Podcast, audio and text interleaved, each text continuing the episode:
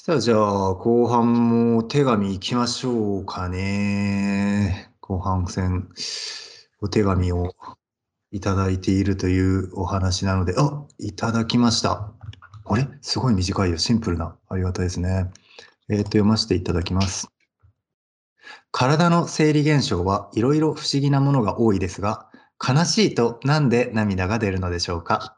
石川県在住、ひき、もごもご。すごいシンプルな質問上ですね。えー、ひきもごもごさん、石川県在住、石川県在住のひきもごもごさん。うん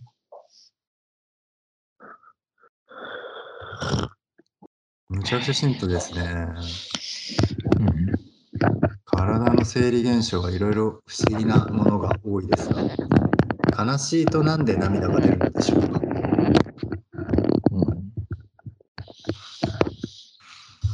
なんで涙が出るのか。俺はでも未だかつてないぐらいシンプルだね。うん。質問としては。まあ、まともに。まあでもあれだよね。なんかこ、あの、これは、あの、なんていうの？何か実証されてるそういう証拠があってこういうことなんだよってどっかで見たぞみたいな話じゃないけど、うん。なく単純にうんまあ、あのすごくこの送っていただいたここからうん。なんか自分の中で膨らまして考えてみるとうん。なんかさやっぱ涙ここにも書いてあるけどはい涙が出るわけじゃない？その涙が入るわけじゃなくて、当たり前だけどうん。体からの中からこうやって出て外に出てく何かがっていうか涙だけどここでは。うん。うん。でそうすることで何かこう、うん。あの、なんて言うんだろうな、なんか出してくっていうイメージをさ、自分にうん。こう、あの、持たせるっていうか、イメージしやすくするようなうん。ことがあるような気がするね。体から何かを出すときは。外に出すときは。どういうこと？例えば、よだれとかでもあり得るのそれは。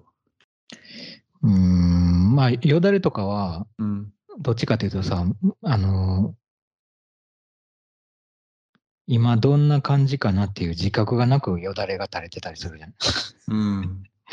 でも涙っていうのは、うん。確かになんかさ、この、あの、生理現象として悲しいから、うん。あの悲しみと同時に涙が出てるようにうん。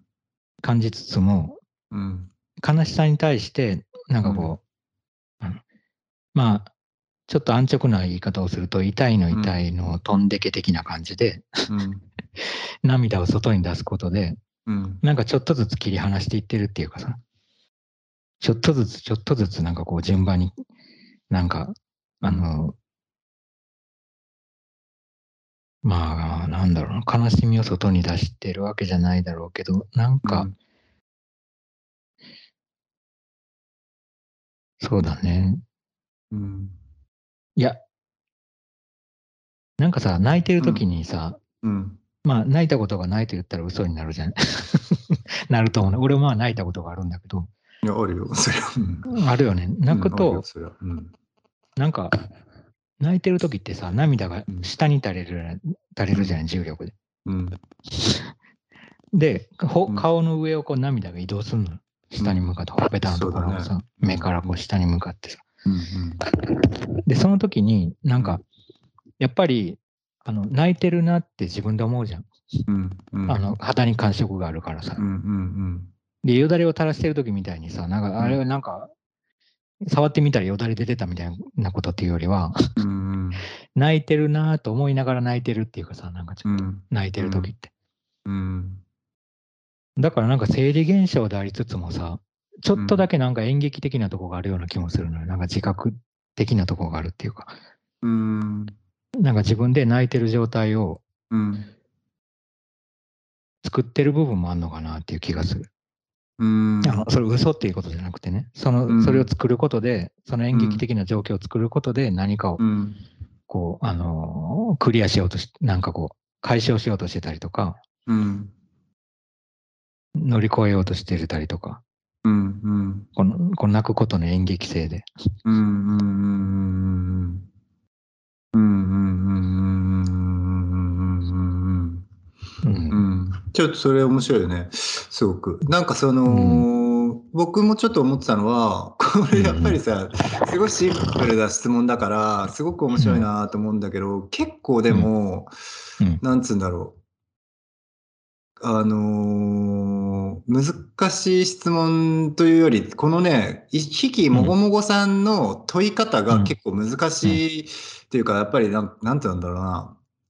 うん簡単じゃないなっていろいろ考えさせられちゃって。っていうのは一つはうん。まず、うん。まあうん。一番最後のシンプルなそのえ質問のところだけハテナのところだけど悲しいとなんで涙が出るのでしょうかっていう部分に関してはまず本当にその悲しいと涙が出るっていうことをまず認めていいのかはちょっと分かんなかったねまず僕は。その悲しいイコール涙が出るのは何でしょうかっていう言われると、まあ、悲しいとイコール涙が出るっていうのをまず普通につなげていいのか分かんなかったのと、うんあとさ、やっぱりこの、引きもごもごさんが聞聞いてる聞き方なんだけど、一番最初の部分で、体の生理現象はっていう言い方をしてるじゃない？で、まあ、ひ一つのその生理現象であってさ、うんそれは例えばその、うんなんつうの、例えば動作だったりとか、うんもしくは感情だったりとかっていう形じゃなくて、うん涙が出るっていう生理現象だっていうことをかなりまあ理性的にまあ言いながら、えうん。悲しいっていう感情おしっと、そうそうそうそう、悲しいっていう感情と涙をつなげているんだけど、うん。う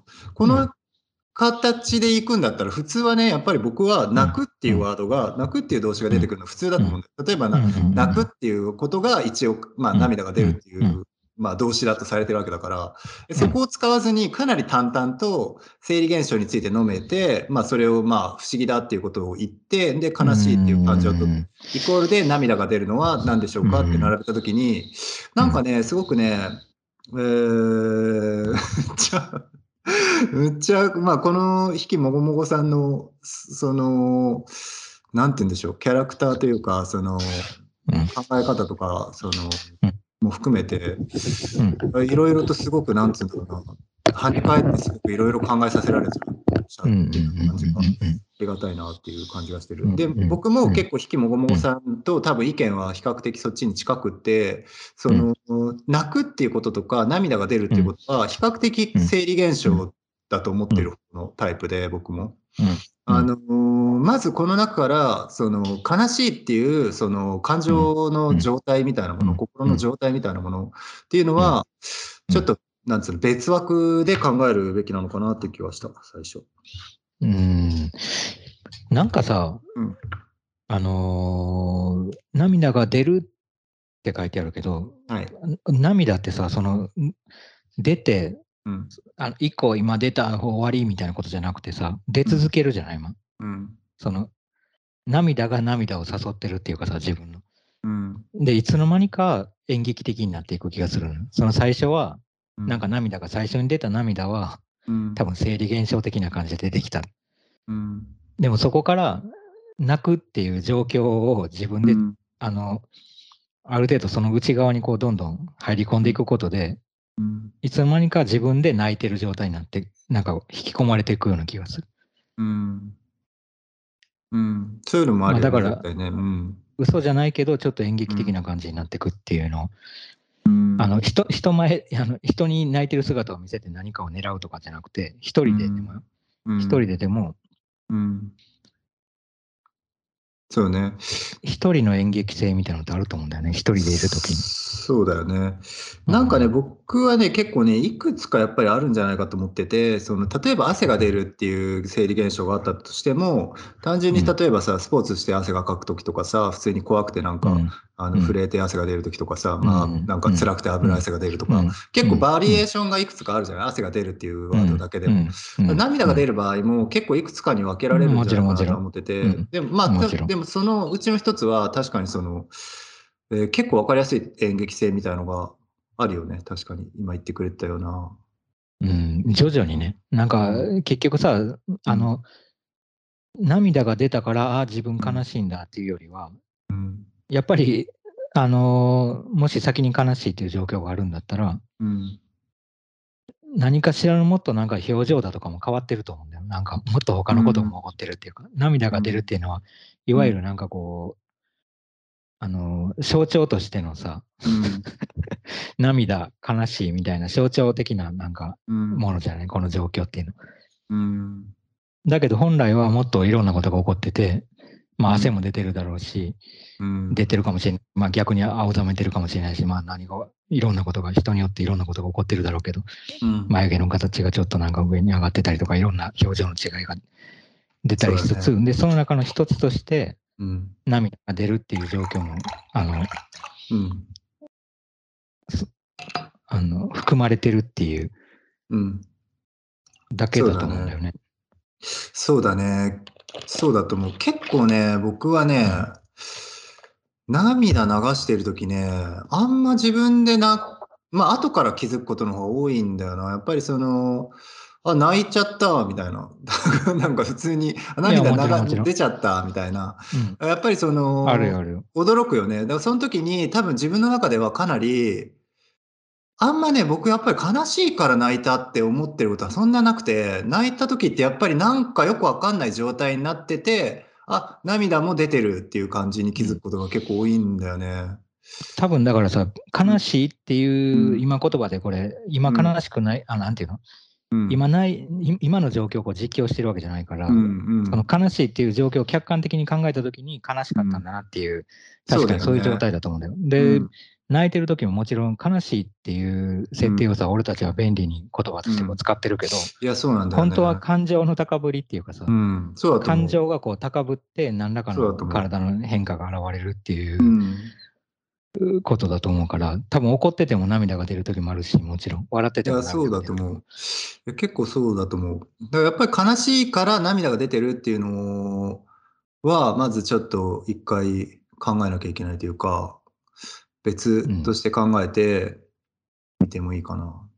泣くっていうこと自体もまたちょっと、泣くイコール悲しいとかっていうことでもないし、涙イコール悲しいってことでもないし、ただやっぱりそれが後から考えると、まあそういう感情がまあ、結構面白いよね。感情がさ、後から整理されてくっつけられるってかなり 変な感じだけどね。確かに面白いけど。とか、まあ、ここに書かれてる文を読むと、ちょっと脚本的な感じがするっていうか、さっきから俺がその演劇性って言ってるうんのは、うんはい。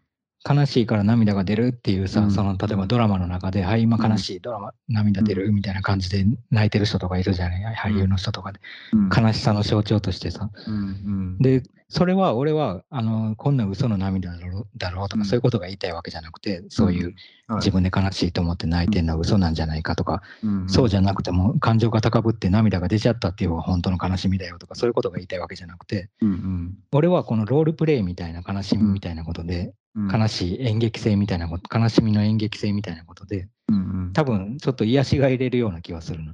うん。それはそうだと思うよ絶対。解消できる部分が絶対ある。その、うんうん最初に感情が高ぶって涙が出るっていうのはもちろん、あの、うん。体がそういう風にすることによってさ、あの、それができなければもっとなんかうん。ひどいことになるようなことをうん。解消してるっていうことはあると思うけど、うん。その後のこの自覚的なこの演劇性みたいなものも、うん。なんかえちょっと同じような効果がきっとあって、あるね、絶対に。ううんうんだからわざと泣くっていうのもうんありなのよ、実は。そうだね。それは全然そうだよね。うんうんでも例えばそれはさ、笑うとかもありえるんじゃない？全然。うーん、それこそだから、の？涙の方が違うのかね。うん、笑うときは、うん。笑い続けて涙が涙を誘うことができない気がする。その笑ってるうちに、うん。なんか涙腺がなんかこう、あの、笑いの表情に引っ張られて涙が出てくるみたいなこととかさ、うん、ああ、じゃあ、の涙が、が出ることは全然あるんだけど、うん泣いてるときは、うんなんか涙が出ることで次の涙が引っ張り出されてる部分があるような気がするの。あじゃなくて、長いっていうか。うん。あの、笑いが笑いを生むみたいなことよ。涙じゃとは一回切り離して、例えばその笑って、笑ったことによって楽しく気分がなるとか、そのさっきのその演劇性みたいなことを言った時に、泣泣いてるんだうん。自分って思ったことによって、その、まあ、泣いてる自分を客観的に見れるのと同じように、笑いっていうのも、えー同じようにそういうことはありえるのかね？どうだろうな、笑いとなると、まあ、うん。これはまたさっきのさ、泣いてる、あの悲しいイコール涙っていうことうん。をつなげることに対して一言言うのと一緒で、うん。笑いについても、実はなんかおかしいから笑ってるとか、ポジティブな笑いだけじゃない気がするのよ、笑い。まあ、それはそうだね。うん。うん。だうん。からそうなってくると、うん。まあもちろんおかしみが、自分が笑ってる状っていう状況に対しておかしくなってもっと笑うみたいなことはあるあるかもしれないけど、うんうん。なんかなんさ、か、あれ？うん。知ってる？なんかさ、おお笑い笑いヨガみたいなやつ知ってる？なんか僕、うん。笑いまくってるやつそうそうそうそうそう。あるよね、うなんか笑うことによって 後から楽しさみたいなのが来るっていうかまず楽しいから笑うんじゃなくて笑うから楽しいんだっていう、なんかそういうのもちょっとか思い出したんだよね少し。それこそさ、だから背筋伸ばして歩いたら、なうん。か気分が、はい。なんかちゃんとするみたいなはい話とはい一緒にはい。同じになってしまうような部分もある。うん。だから、例えばうん。悲しくて、この、あのまあ悲しい時に涙が出るっていうことはさ、なんか一見ネガティブっていうか、その笑うことでポジティブな気持ちになろうみたいなことに比べると、うん。なんかそんなん泣いてたらなネガティブな方に行くじゃないかみたいに、うん。なんか思われがちなのかもしれないけど、でもなんか全然、なんだろうな、その泣くとか涙が出てくるっていう、うん。あの、状況自体、状態自体はさ、なんか必要なことだし、全然、うんなんていうの、そうなることでネガティブじゃんかとかって、あの、うん マイナスの方に設定されるような状況じゃないよね、全然ね。うんうんそうね。うんうんそれって太陽が明るくて月は暗いとか言ってるのと一緒で、うんそうだね。なんか割と物語上の話になっちゃうっていうか、そうそう。うんうんうんうん、そうだね。なんかね、あとね、やっぱりね、その、僕が気になるのは、やっぱりこの、悲しいとなんでが涙が出るのでしょうかっていう、その涙が出るっていうのが、ある種の結果みたいな感じとして出てきてるじゃない？要するに何かがあったから涙が出たっていう。まあ、例えば悲しいことがあったから涙が出たっていうような。で、このやっぱり涙が出たっていうのは、きまあ、それがき、それが質問なんだけど、なんで質問してるかっていうと、まあ、単純にやっぱり分かりやすいからだと思うのね。単純に目で見て悲しいかどうかを見分けるよりも、涙が出てるかどうかを見分ける方が簡単だから、やっぱり涙っていうのは、やっぱりある程度の、ある種のその象徴性みたいなのがあって、最終的に涙が出てる。あで、なんでなんだろう。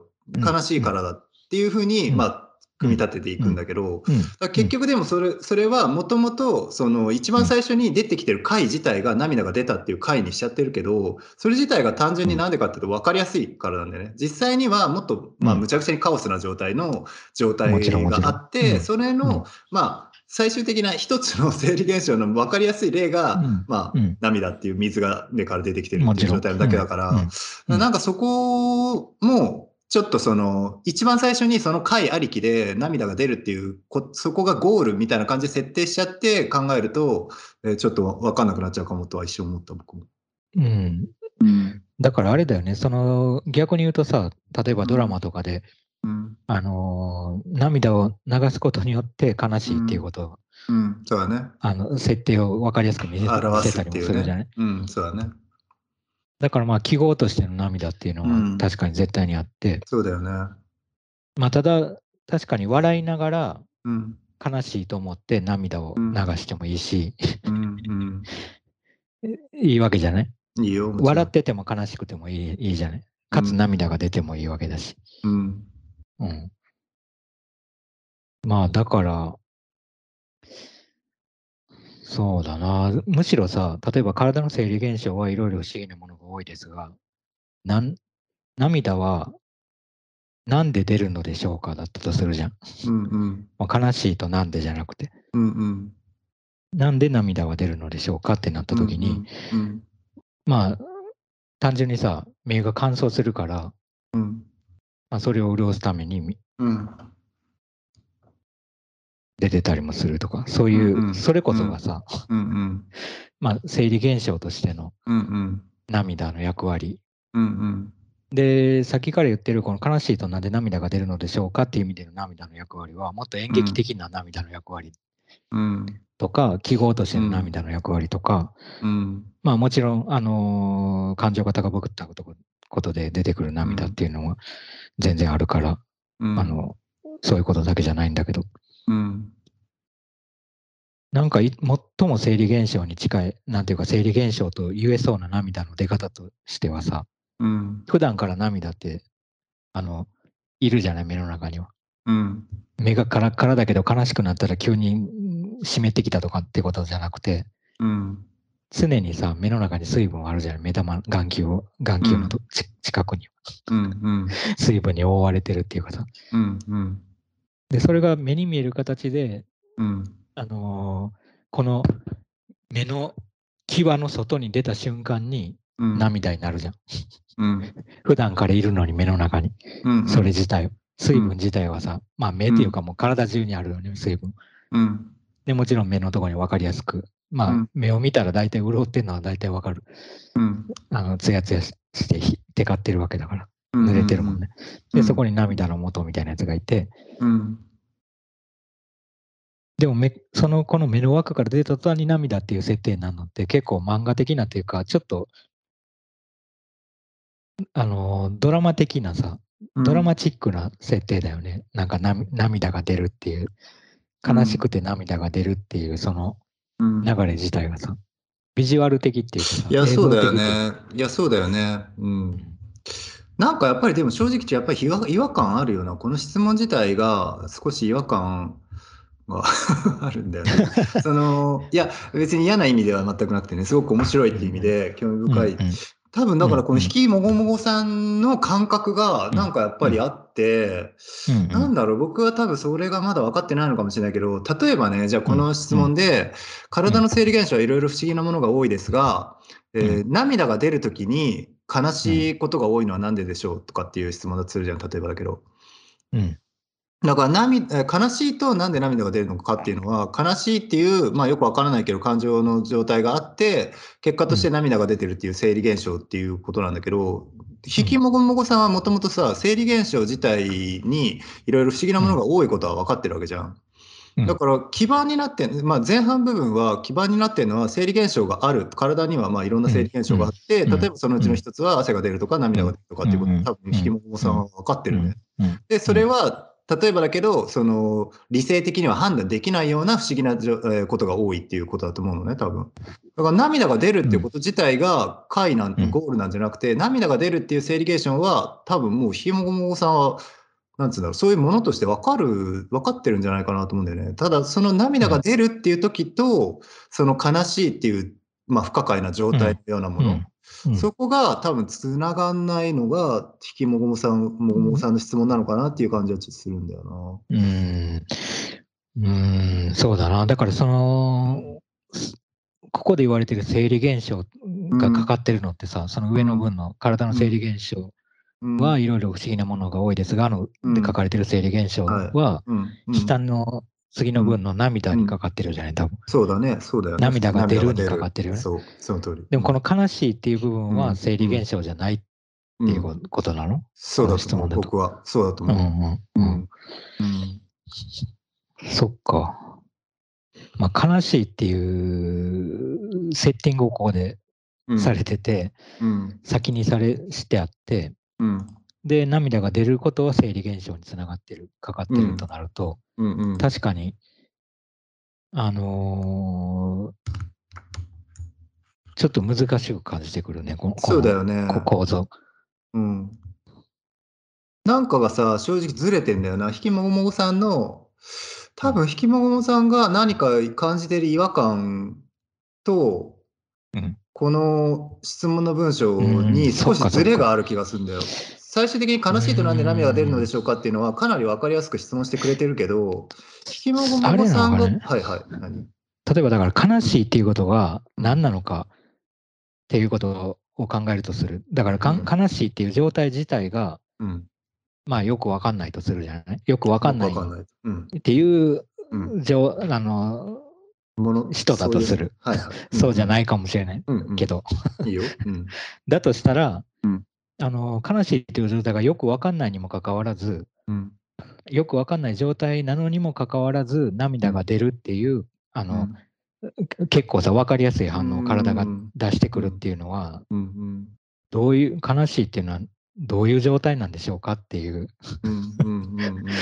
あの質問うんともか、うん考えられるよね、これ。いや、僕も結構そう思う。その、わかんないのはそっちだと思う。どっちかっていうと、涙が出ることがわかんないんじゃなくて、悲しいっていうものが、まあよくわかんない不思議なものの方に入ってるんだと思うな。うんうん。そうだな。悲しいか。そう。やっぱり質問としては涙が出てるときに、うん。多分、ひきももさんは悲しいことが多いんだと思うんだよ。多分、うん笑ってる時に涙が出てるとか、悲しい時に涙が出てるとか、いろんな状況があったとしたら、涙が出てるってなった時に、悲しい。まあ、多分それはもしかしたら後からあの思ったことかもしれないけど、悲しいっていうのを結びつけてて、でも、まあ、あるいは、うん単純に悲しんでることの方が多くて、そうだね。うん。そんなに笑ってなかった場合に、あ、うん笑っても涙が実は出るんだって、うんまあ、特に気づいてなくて、うん。あの、とにかく悲しいことが多いから、涙が出る体験の方が多いとなって,、そうだね。ななってたら、まあ、こう、うん。そういうつながりはあるかもしれないけどね。そうだね。で、実際に悲しいっていう状態と涙が出てるっていう状態、その身体的な状態で言ったら、うん。涙が出てるっていう状態が分かりやすいから、なんで涙が出たんだろうって思っちゃうけど、実際はその不可解な悲しいっていう状態の方なんだよな。涙が出てる時うん。に、このよく分かんないその状態になってるのは何なんだっていうのもある気がするんだから悲しいっていうのが何なのかっていう質問にも見えてくるんだよね、結構。うん。うんうん。そんな気がするな。う。ん。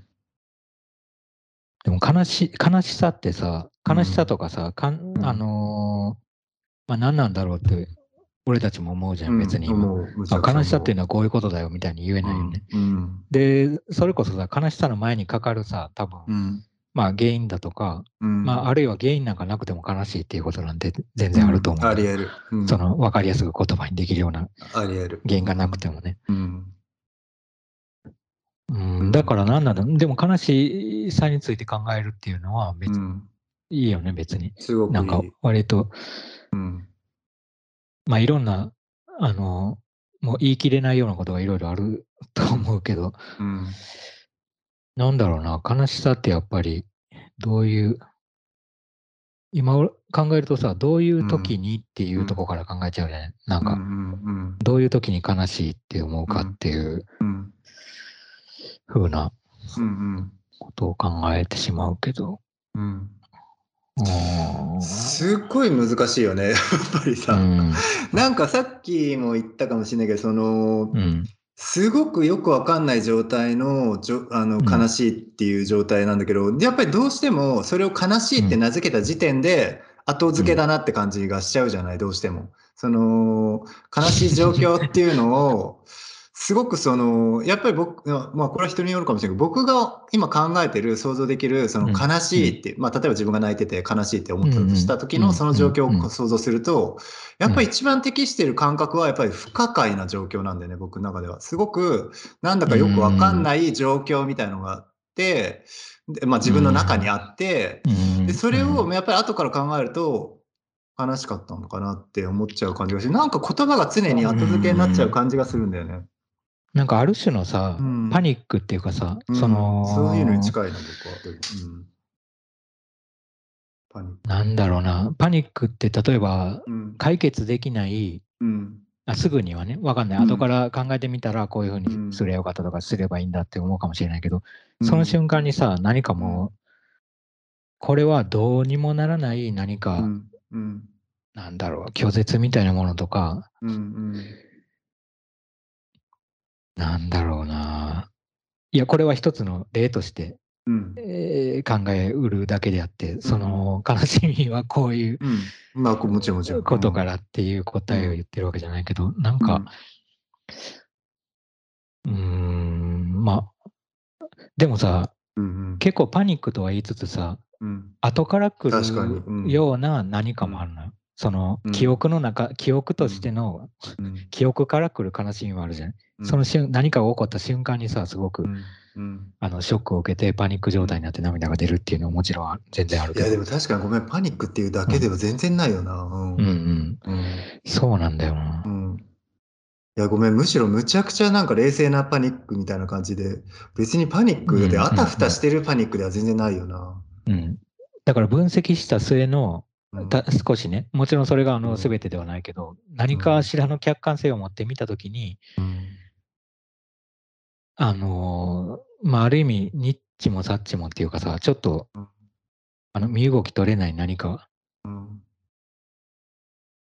いや、うん。うんえー、あーこれむっちゃ面白いね。ちょっとでうんもすごく難しい。例えばでも今想像しちゃうのは、ワードとして例えば絶望みたいなワードを想像するんだけど、例えば絶望と悲しいもやっぱりちょっと違う気がしてんのね。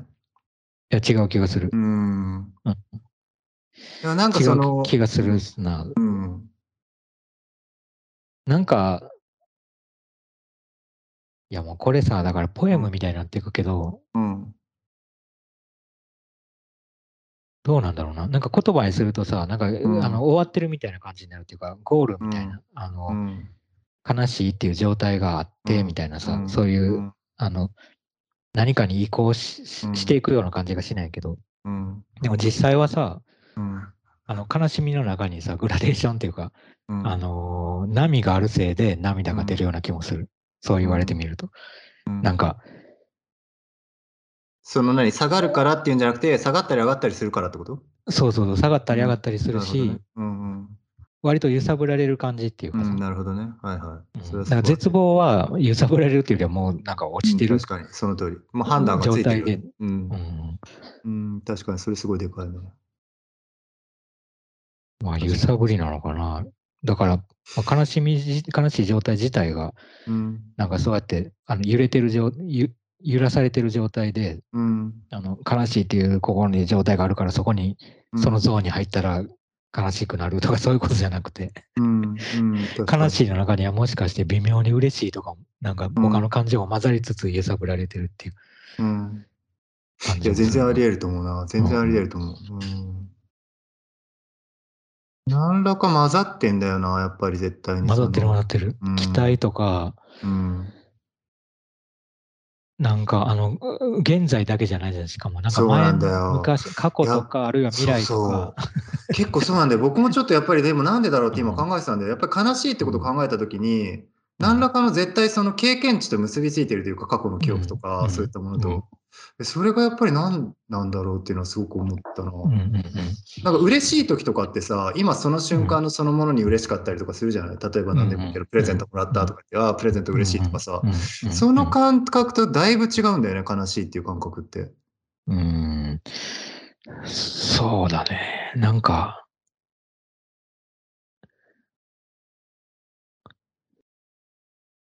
いや、過去からも未来からも揺らされてる感じするな、悲しい状態って。やっぱ、うん。へ綱みたいなものがあって、両側から引っ張られてて、うん。だから別になんかそこで途切れてる何かっていう感じじゃなくて、絶望みたいに。うん。確かに。やっぱりなんかすごくつながりがある上での揺さぶられだよね、かなりね。そうだね。うん。しかもさっき言ったみたいにその混ざってる感情的にもかなり混ざってて、うん。やっぱり整理ついてない何らかの混沌状態の一つだとは思うんだよな、うん悲しみ。うんう。んう。例えばだけどさ悲しうみんの中にいるみたいなさ、うん。感じとか、うん悲しみに沈むとかさ、うんそういうような感じでやっぱりその悲しみっていう状態みたいのがあってそこに、なんつうんだろうなんか何らかの判断ではなくてねなんかこれは楽しいとか、これはあの、うん。いい悪いとかそういう判断ではなくて、うん。その状態に自分が包まれているような、そういうことなんだと思うんだよ、何か混ざっている状態なんだよねやっぱり。うん。悲しい。うん。だからなんか判断しようとすると、結局全部後付けっぽくちょっと感じちゃうんだよな。うん。まあ、後付けっぽくは感じるけど、うん。どうなん。だろうな。まあさっき話してたような、だから、その演劇性に移行することで、はいはいなん。かそこから抜け出そうとするようなことがあるのかもしれないな。い。逆にそれは結構あり得るあり得るすごくあり得る。その移行の段階として演劇性が入ってきた時に少しずつその、まあ、要するに整理みたいなもんでさ整理するみたいなもんで、気持ちを整理するとかっていうような整理をするあそれに近いかもしれないなと思う。そうだね。だから悲しいっていう設定にもうそこから先はしちゃうっていうかさ、うんそこまでではもうちょっと混沌としたいろんなものがあるけど、ある段階でまあ悲しいっていううん。現状をもう設定にしちゃって、うん。まああとはあの涙を流すっていうことをしたりうんうんうんし、まあしたりって別に決断ってうんあ。の決意して涙を流すとか、なんかそういうことではないだろうけど、うんうん。何かしらのそこで、なんか境目ありそうだよね、うん。ちょっと。いや、ありそう。私、段段階ね、段階がありそうう。ん、段階がありそう。うん。うん。確かに。ああ、なるほどな。いや、結構考えさせられるね。いや、かなり考えさせられる。これ何なんだろう、引きもごもごさんは一体何で 何何を思ったんだろうな、やっぱり。体の制限者いろいろ不思議なものが多いですが。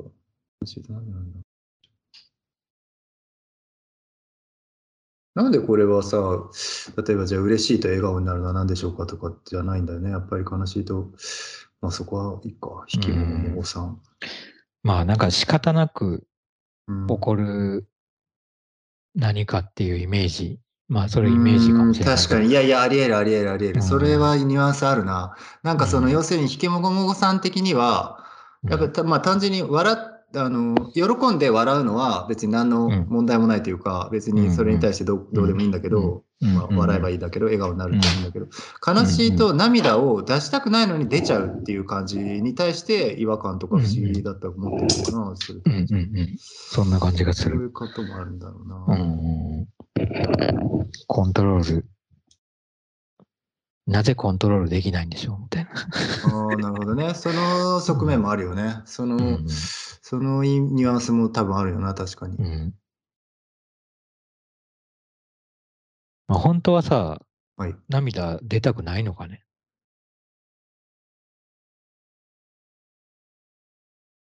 引きもごもごさん？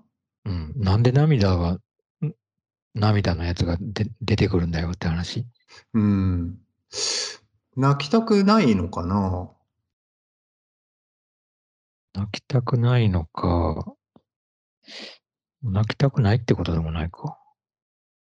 でも泣きたくない、泣きたくないっていうのはさ、うん。な泣きたくなくはないってなると、うん。このあの流れだと悲しくてもいいっていうことになるほど。ななっちゃうね。うん。で悲し悲しみたくないんだったら涙が、あの悲しまなければ涙は出ないっていうことじゃない、まあ、まあ極端に、うんこの、うんこの文章からすごい極端なことを言うと。うんうんうん。うん、だから涙が出ない方がいいのかな。いいのかね。まあでも興味こがあるれは深いよ、結構。だって、うんまあ、深いよって深い、深読みしたら深読みしてるだけできるけど、だってさ、体の生理現象はいろいろ不思議なものが多いですが、あくびをするとなんで涙が出るのでしょうかっていう質問でも全然いいわけじゃん。うんまあ、生理現象からの流れからいくと、うんそっちの方がね、普通だよね。うんら逆にやっぱりここでの違和感は、やっぱりこの悲しいっていうことなんだよな、どうしても僕にとってやっぱり。まあそこむちゃくちゃこれスポットライト当たってるよこの悲しい当たってるよね。とうん、確かに当たってるよね、これは。まあそうだな涙にだってもう完全にさくっついちゃってるよね悲しいっていうう、ん、くっついてる。むちゃくちゃ強く結びついてる。うんなんなら本当にこれ泣きながら書いてんじゃねえかってぐらい、この文章。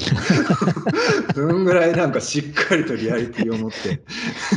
今今なんで涙が出るのでしょうか悲しいからですかって、そのぐらいの強いメッセージ性を感じるわ、もう。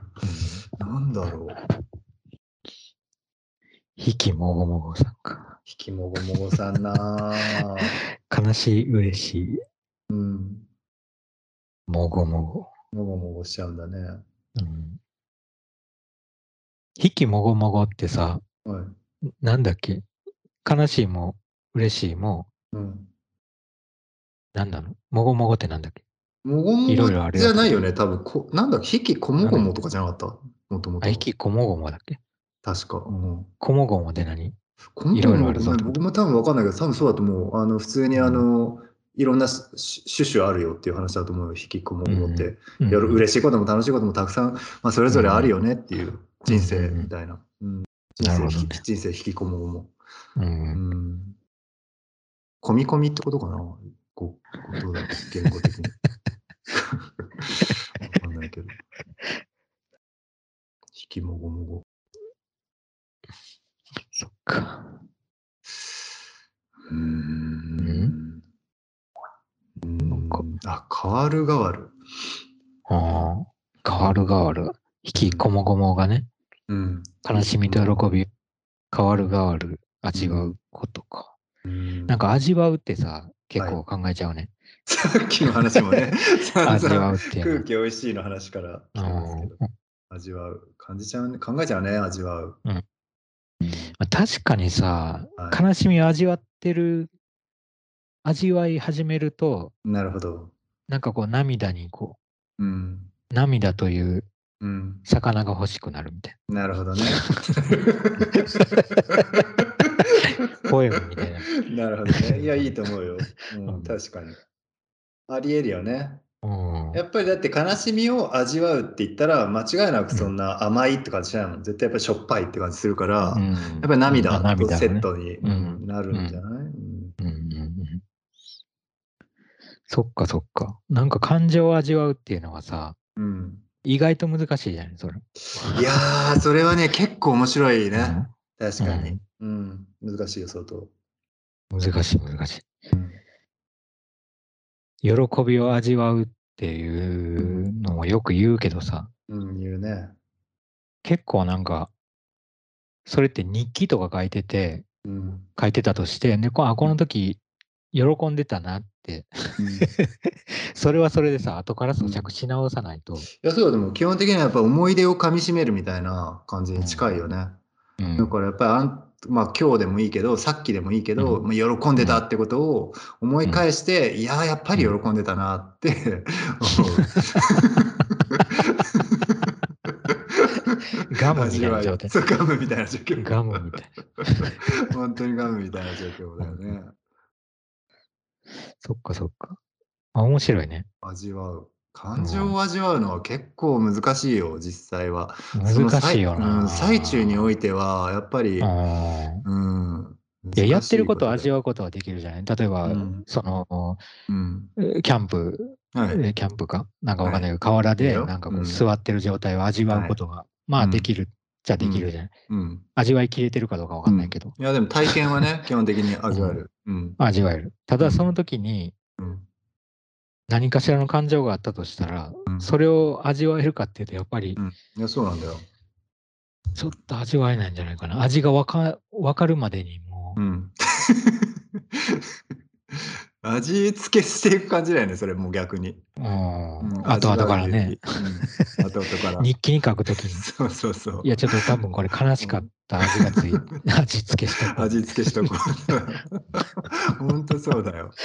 本当にそういう感じだよ。味は、感情はやっぱり味付けしていくしかないよな。その、やっぱり味わうのってやっぱり体験的なことで、そのさっきのキャンプでの河原でっていうのもそうだしうん、まあ山の空気吸うとかも、うんその経験体験として、えーうん実際にじ実行動にさ伴ってる時に味わうってできるけど、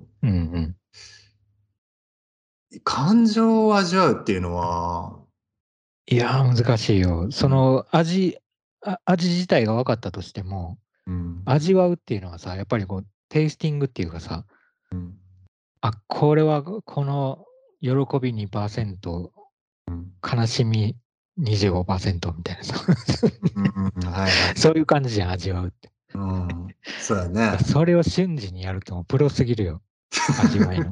何のプロ感情の、感情の感情のプロね。なるほどね。うんうんだから演じるっていうのはさ、うんちょっとそういうところあるのかもね。なんか、感情を味わい直すっていうかさ、まあ実際の、実際に味わってるわけじゃないかもしれないけど、うん。ちょっとなんか味わい直してるようなさ。うん。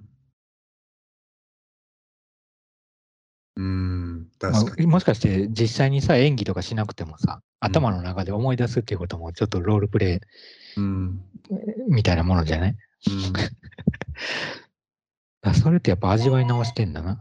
うん。うん。確かに。それは本当にそうだね。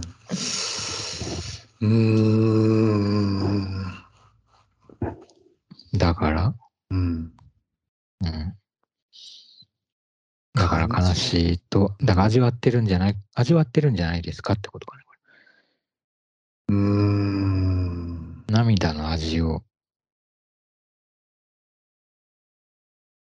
知ってるんですかっていう。あの悲しいっていう状態を味わうっていう状況を作ることで、うん。まあ、テイスティングして、実はそこにだから、まあ、そこだから決めつけない方がいいよね、確かに。あの、悲しみ100%かとは限らないから、その、うん。テイスティングし直したときに。うん。ちょそこもうちょっと細かく見てみると、うん。なんか、全然違う味が。気色悪い。いやいやいやいや、全然そんなことないけど。確かにな。面白いな。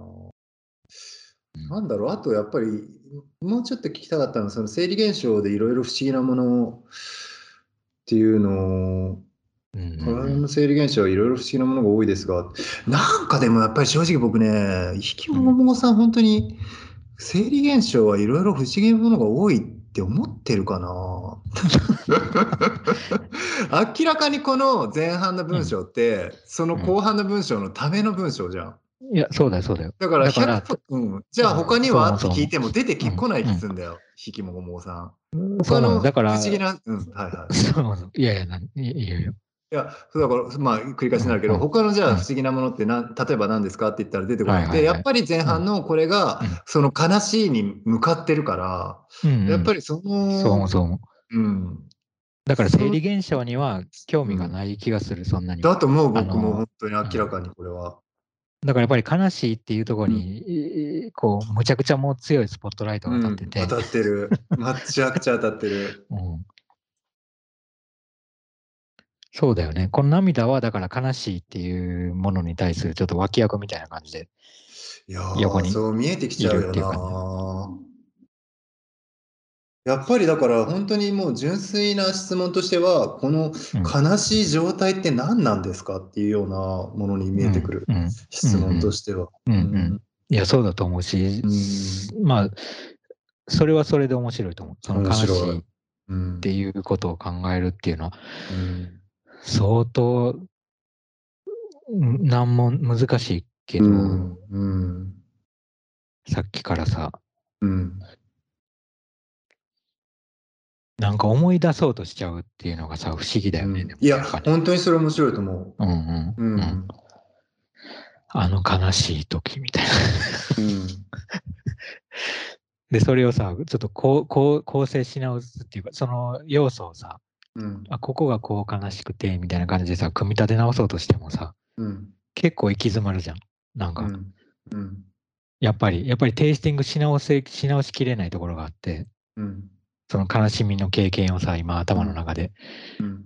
味わい直そうとしても。うん。うん。まあむちゃくちゃ難しいよ。その、うん。悲しみの、うん。悲しみの味をここで、うん。どんな味かって説明するの。うん。ね。明らかに悲しかったろうなっていう時って、瞬間はさ、なんか、ああ、この時この時ってなんうんうん。なんとなく出てくるけど、うんうん。なかなか難しいね、それを。うん。うん。悲しい時にさ、うん例えば悲しくない人にさ、うん。あの、まあ、例えば、例えばって言いまくりだけど、例えばね、俺が今うんうん。悲しいとするじゃん。はいいいよ。うん。何かの理由で。うん。でその時に、うん。今、悲しくないないとするじゃない？今話してて。僕話しうん。僕話しくない。で、その時に悲しい俺が、うん。その、悲しかったことを話すじゃん。うん。うん。うん。で、それってさ、うん。悲しくなる？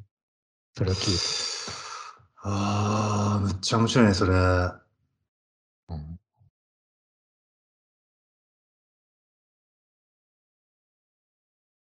基本的には悲しくなんない？あのーも う全然その状況を想像したりとか、そのうん悲しみを分かろうとはするけど、想像だよね。ま100%想像であって、うん。それによってうん。僕が悲しみに沈むみたいなことはないと思う、僕正直。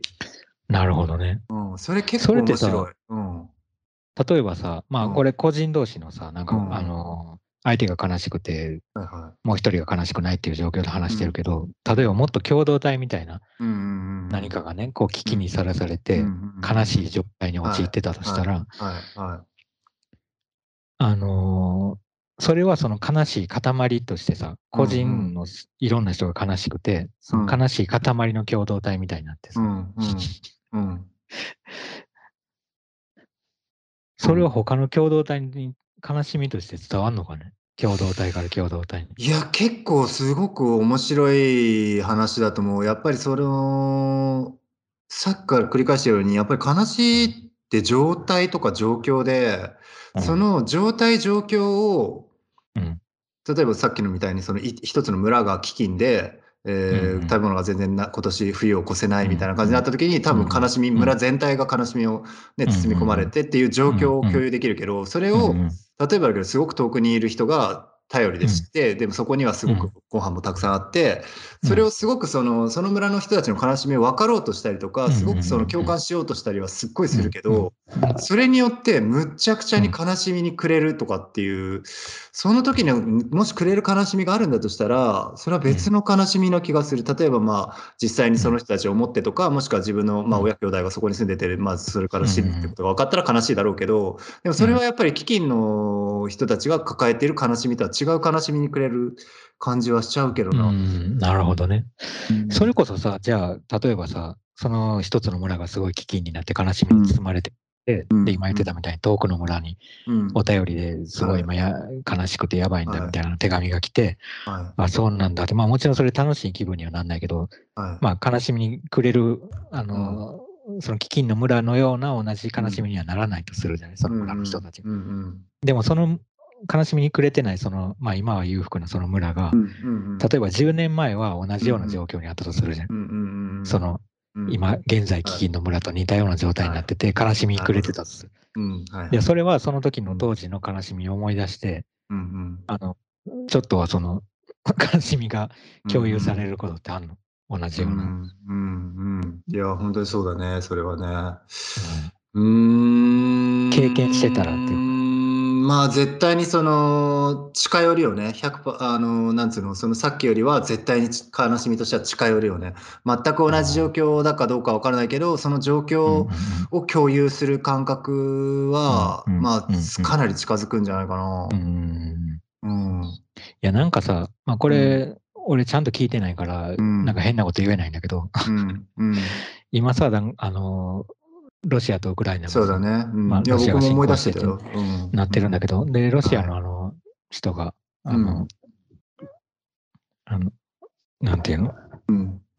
アメリカとか日本とかさ、いろんな議会の、あのところがウクライナの人ねゼレンスキー。そうそう、ウクラウクライナ、うん。そうそうそう。あの演説してる、はい。演説っていうか、まあネットのあれでやってて、はいうん。中継してやってたけど、やっぱ国によってさ、言ってることがちょっと違うじゃない。まあ、大枠は一緒よ、もちろん、その、あのうん。力になってほしいみたいな話。なんだけど、ただそのうん。設定とかさ、出してくるその過去の情報みたいなものがちょっとずつ違う。違うね。うん。うん。いや、それってやっぱ何かしらのちょっとでも重なる部分を作って、うん、もちろんあそう感覚を共有しようっていう努力だと思うんだけど、そうだね。うん、うん。まあそうだよね。うん。いや、でもね、そのね、うん、まあ、ちょっと話戻すと、その、例えばうん村の飢饉の話の、ん。その悲しみの状況、うん、例えばそれが、なんつうの、助けてほしいとかじゃなくて、その悲しみっていう、その。中の話だけで言うと、やっぱりでもすごく、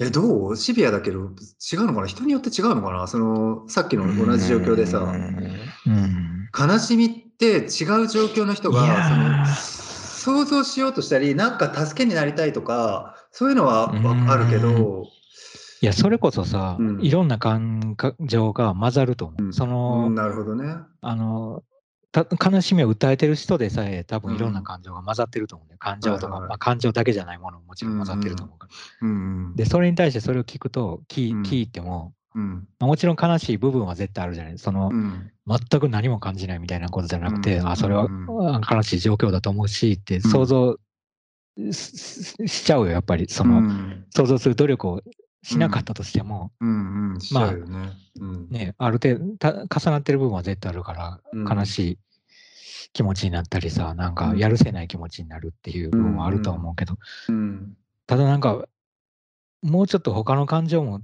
混ざってくるような気もするんだよね、そこに。そうだね。それはそうだよね。まずなんか当事者じゃない自分っていううん状況があるうんと、余計になんか、まあ単純に悲しいだけっていう、悲しみだけがなんか一人歩きして伝わるみたいなことはないんじゃないかなって。これでもさ、もしかしたらさ、たちょっとわかんないんだけどさ、例えばじゃあ、この、ひきもごもごさんがね、今回お便りくれて、まあ、悲しいたら涙が出ましょうかっていう質問だったんだけど、うん。実際にじゃあこれは、実は質問ではなくて、ひきもごもごさんが例えばわからんけど、今悲しい状況で、うん。その悲しいっていうことを伝えたいだけのお便りだとするじゃん。それも、ですね。そう、悲しいんだっていうことをうん。伝える、人だかまあ、他の人に伝えるっていうことに、うんうん結構でかい意味ってあるのかな、まああるんじゃない？やっぱり。悲しいこととか、まあ、何かしらのそうだよね。自分がダメージを受けててっていう話を人にするっていうのは、うんまあなんかこう、効能としてはありそうだけどね。なんかありあるよね。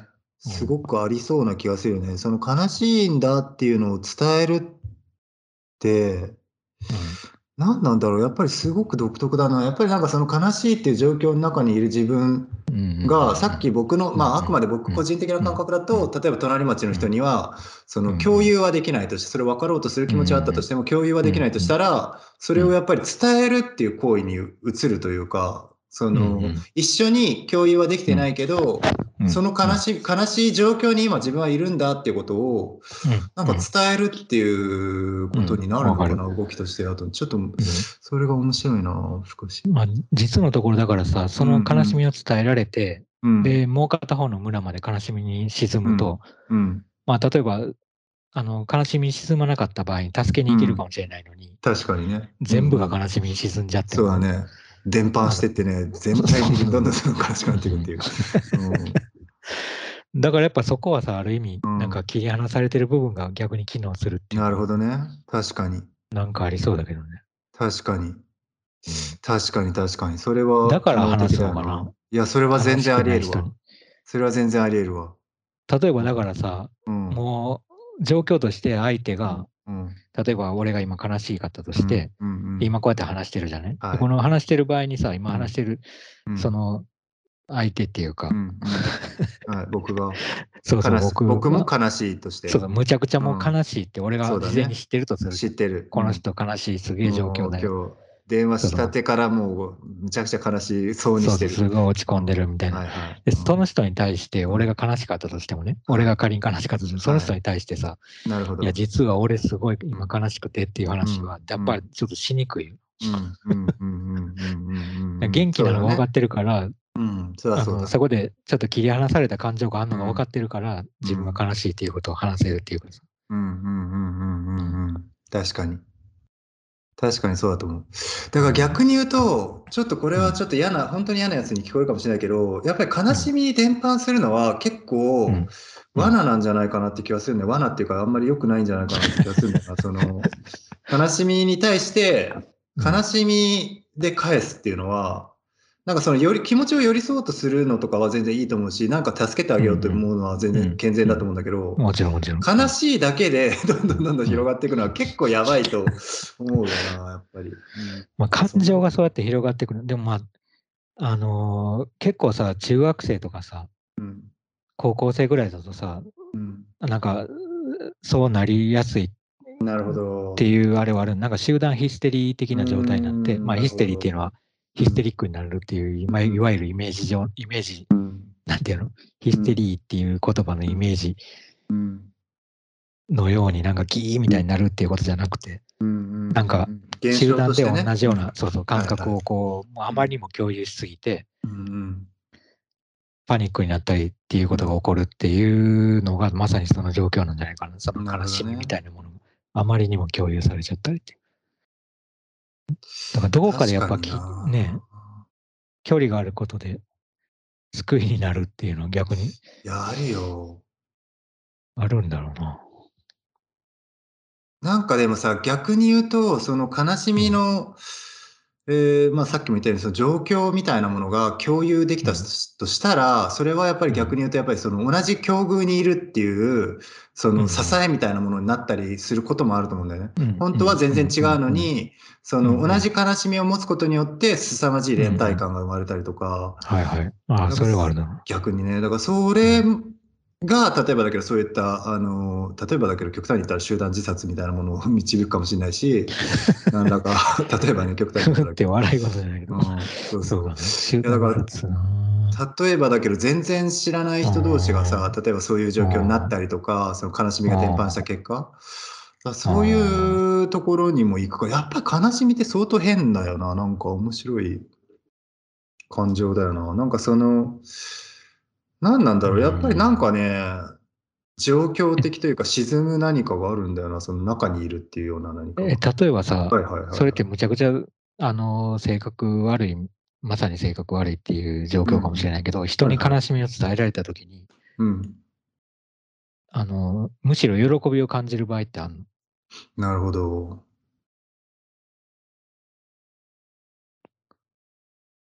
ああ、むちゃくちゃに難しい質問だね、それは。まあなあ。まあこれさ、うんうちらもさ、そんなんこれでさ、そんなわけないじゃんって即答できるようなさ、うん人間だったらいいんだけど。そうだよな。でも、人が悲しい時に喜びなんてあるわけないだろうって即答できたい、できたいんだけどね。本当に。あのこれは誰がとかどうこうとか個人的な問題じゃなくて人間の生理的なものとしてそれをでもまあ喜びと呼ぶかどうかは別としてもうん。少なくともその悲しみではないそれに反動するような感情とか反動するようなうん。気持ちみたいなものが起こる可能性は全然あると僕は思うねやっぱり。そうだね。それが、なんていうかあい、うん。あいつが悲しいから嬉しいとかそういう話じゃなくてね、単純にその、個人的にあいつがなんかその、なんでもいいけどわかんないけど、あの、点数が悪かったから俺がその分順位が上がったとかそういう話じゃなくて、うんうん。うんなんだろうな、やっぱりその、いい、いい意味で、その、て、例えばその隣の傷ついた人を助けるみたいな時でも、やっぱり相手が弱ってる時にこっちがその強くなるみたいなものって、うんうん。なんかある気がして、あそれはあると思う、全然。うん、そういうその、そうなんなきゃその機能しないっていうのもあるし、うん。うんうん別に喜んでるってわけじゃなくても確かにそうんうのん。質問自体はかなりね奇妙で難しいけどありえるんだようんな、うん。すごいうん。うん。そうだね。確かにな。うんまあなんかバランス取るようにできてる部分もあるのかなっていう気もするよね。あるとはは。思う。多少やっぱりなきゃやっていけないし。うん。うん。意外とさ、だから人が悲しんでみ悲しんでるのを見てるときにさ、うん。どこかでさ、なんか冷静にうん。なろうとしてる感覚が働いてるのも、時もあるよね。そうだね、実際あるね。例えばすごく分かりやすいのはさ、そのそれこそ、まあ、ひあのギリシャ悲劇とかさ、そういった、うん。まあ、それはちょっとあまりにもあの分かりやすすぎる例だけど、シアうん。あくまでシアター上のあの、うん。劇劇の上での話だけど、あんぐらい分かりやすくその、ん。ラインがあるっていう上で、実際にその悲しいものをただただ見るってだけの観客としての立場で考えたら、明らかにそれはさ、みんながさ、じゃあさ、え劇終わった後にさ、もう悲しみくれきってるかっていうと、全然そんなことはなくて、むしろそれでなんか、まあ、日常をあ自分は頑張って生きていこうって思ったりとか、まあ、反動で思ったりとかするわけだから、うんそういったものもあるよね、やっぱり。うんまあそうだよな。うん。そうじゃないとさ、映画とかでもさ、うん。すべてがさ、なんかハッピーなさ、そうだね。もう、なんか前向きに行こうやみたいな映画ばっかり 励ましい映画。そうじゃないもんね、現い実は。や本当に現実そうじゃないよ。いや、難しい。結構ちょっと話それるかもしれないけど、なんかその哀愁みたいなのもやっぱりちょっと面白いんだよね。はいはい。悲しいっていうほど分かりやすくなくても、今なんとなくちょっと一瞬ね、思っちゃったの、想像しちゃったのは、あのうん、ギリシャ悲劇の話から、例えば映画とかの話になった時に、悲しい映画はあるけど、例えば絶望的な映画とかあるけどなんつうの、その悲しすぎないぐらいの映画とかもあるじゃうんん。例えば、ふっと思い出したのは、例えば、トラさんとかなんだけど、うんうん。その、あんぐらいの、なんか、なんて言うんだろえ、うな。わかるよ。うん、微妙な。だ悲しみをさ、うん。持ち歩いてる感じっていうかさ、その悲しい出来事が起こったみたいな感じで、うん。はい、なんか絶望的な状況っていうよりは、うん。なんか悲しみを称えてるみたいなさ、そうだね。そうそうそう、それそれ。持ってるみたいな、うん持ってる感じ。それもちょっと面白いよね。ちょっと話変わるけど、かなり面白い、それも。うん、いや面白いと思う気になるんだよね。かなり気になるんだよね。気になる気になる。それってさ、うんなんか人だけじゃなくてさ、物とうんか状況とかさ、そうだね。まあ作品とかもそうだけど、うん。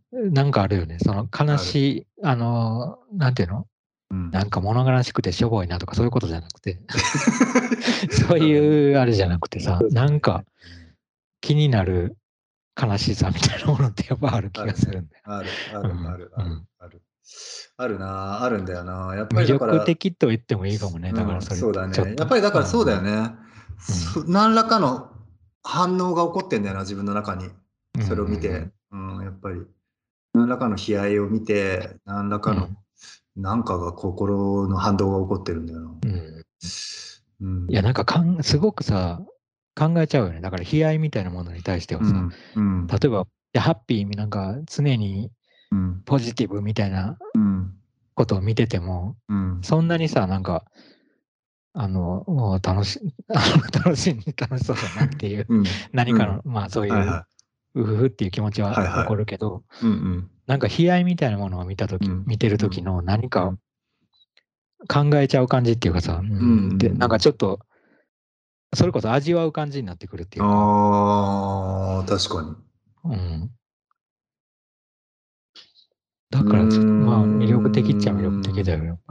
それは。それ、その、確かにね。うん確かに味わいっていう感覚とすごく近づいてくるよね、そこになると。うん哀愁とかっていうのはうん確実にそのパッと見て分かる動向とかね、それをうん哀愁がなんかはっきりあるかどうかも分かんないようなあり方じゃん、うん哀愁って。うんだから確かに味わうっていうそれとすごく近づいてくるな、うん面白いね。うんうん確かに。うん。いや、そうだな。うんかなるほど影って感じするね。影って感じするね。背中確かに。背中とか影とかだね。うん確かに。まあ、引きもごもごさんに対するお答えとしては、悲しいとなんで涙が出るのでしょうか？まあ、一言では言えないけどね、もう散々でも結構話したのを聞いて、実際に引きもごもごさんがどう感じるかを、まあ聞いてみたいけどね。全然見当外れだったかもしれないけど、うんうんうんううんん。いや、またなんかこの話聞いてさ、うん。聞いて、なんか、もう一回なんか、うん。ちょっとレスポンスが欲しい気もするね、このそういうのもあってもいいね。話に関して。もちろん、うんそういうのも全然いくらでもあってもいいね。もしくは全く関係ない人がね、この間聞いた話で思い出したけどみたいな感じでもいいし、確かに確かに。うんなまあ、皆さんそれぞれ送っていただけるとありがたいです。そしたらですね、今日も、えーご連絡先、えー、E メールアドレスで okpinchok.gmail.com okpinchok.gmail.com までお便りどしどし、えーください。それでは、はいえーまたまた。はい